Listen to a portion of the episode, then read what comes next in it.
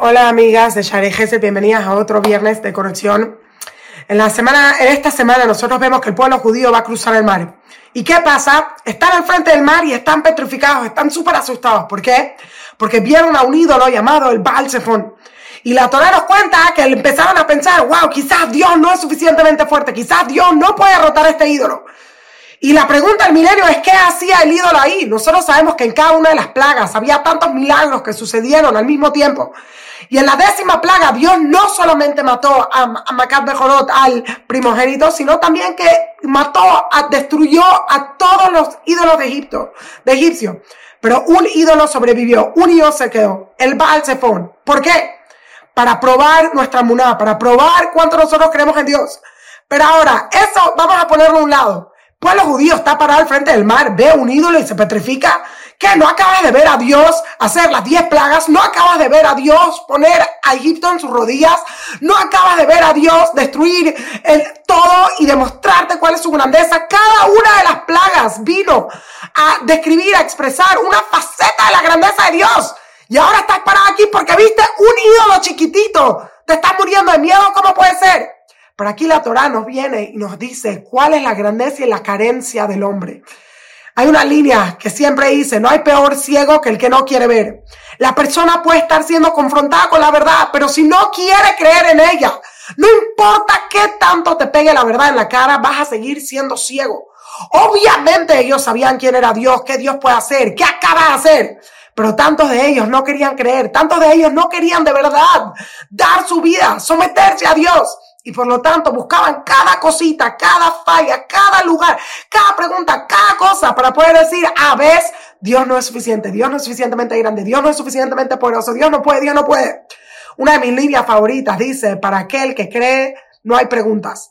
Para aquel que no cree, no hay respuestas. A final de cuentas, todos tenemos preguntas. Pero si tú crees en Dios, ninguna pregunta es suficientemente importante o valiosa para cancelar esa creencia en Dios. Pero si tú no crees en Dios, ninguna respuesta va a ser suficientemente satisfactoria para ti. Siempre vas a buscar el Baal Zephon, el ídolo que quedó, esa falla, esa cosa diminuta. Uno de los pesukim del Teilim de Shabbat dice, Ishbar lo lo El hombre ignorante no va a saber y el tonto no va a entender esto. Hay dos tipos de personas en el mundo. Hay gente que es ignorante. Y no hay gente que simplemente no tiene educación y va y marcha Free Palestine y todas las idioteces. ¿Por qué? Porque todo el mundo lo hace, no tiene educación. Y él decidió que, bueno, si la mayoría del mundo lo hace, tiene que ser que haya algo cierto. Pero si tú agarrarías a esa persona y la educarías, esa persona probablemente daría la espalda y diría, wow, estuve equivocado. Pero hay una persona que es mucho peor que el ignorante y ese es el exil, el tonto, el foolish, el estúpido, como lo quieras llamar. Si yo hay algo que no tengo paciencia en el mundo, es para la gente estúpida. Una persona estúpida no es porque carece de intelecto o porque es ignorante. Es una persona que escoge no ver la verdad, que escoge inventar, gestionar, manejar, modificar, cancelar la verdad que tiene al frente de sus ojos para que le combine con aquello que esa persona quiere creer. Esa persona es estúpida. ¿Por qué? Porque no es ciego, no quiere ver. Escoge no ver. ¿Y qué dice el pasuk sobre esa persona? Uxil lo etzot. El tonto no va a entender esto. ¿Qué es esto? No importa qué es esto. El tonto siempre va a tener algo de qué sujetarse para decir, ¿por qué no tiene sentido?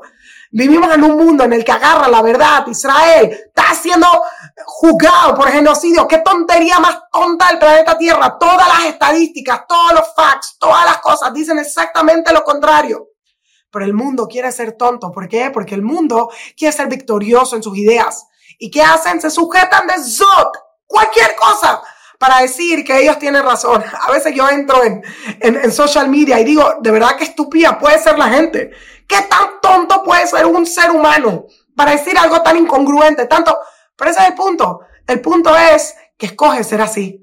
El punto es, con esa gente no hay ni siquiera que pelear porque esa gente quiere ser así, porque ellos tienen su decisión, su verdad hecha y ellos decidieron que el mundo se va a acomodar a su verdad. Como es la historia esa famosa, el hombre que siempre tiraba la flecha en el, en el bullseye. Y una vez le dijeron, wow, ¿cómo tira la flecha tan increíble? Le dijo, no, la verdad es que yo primero tiro la flecha y luego yo dibujo el círculo. Es el mundo en el que vivimos. Todo el mundo tira la flecha y luego dibujan el círculo que le combine con lo que sea. Eso fue lo que pasó con el pueblo judío. Nos dicen una realidad muy grande de nosotros. A veces no queremos ver. Y a veces está todo frente a nosotros y Dios ya se probó. Pero ¿cuánto más necesitas que Dios se pruebe? ¿Cuánto más necesitas que Dios haga? Simplemente abre tus ojos y mira lo que está al frente.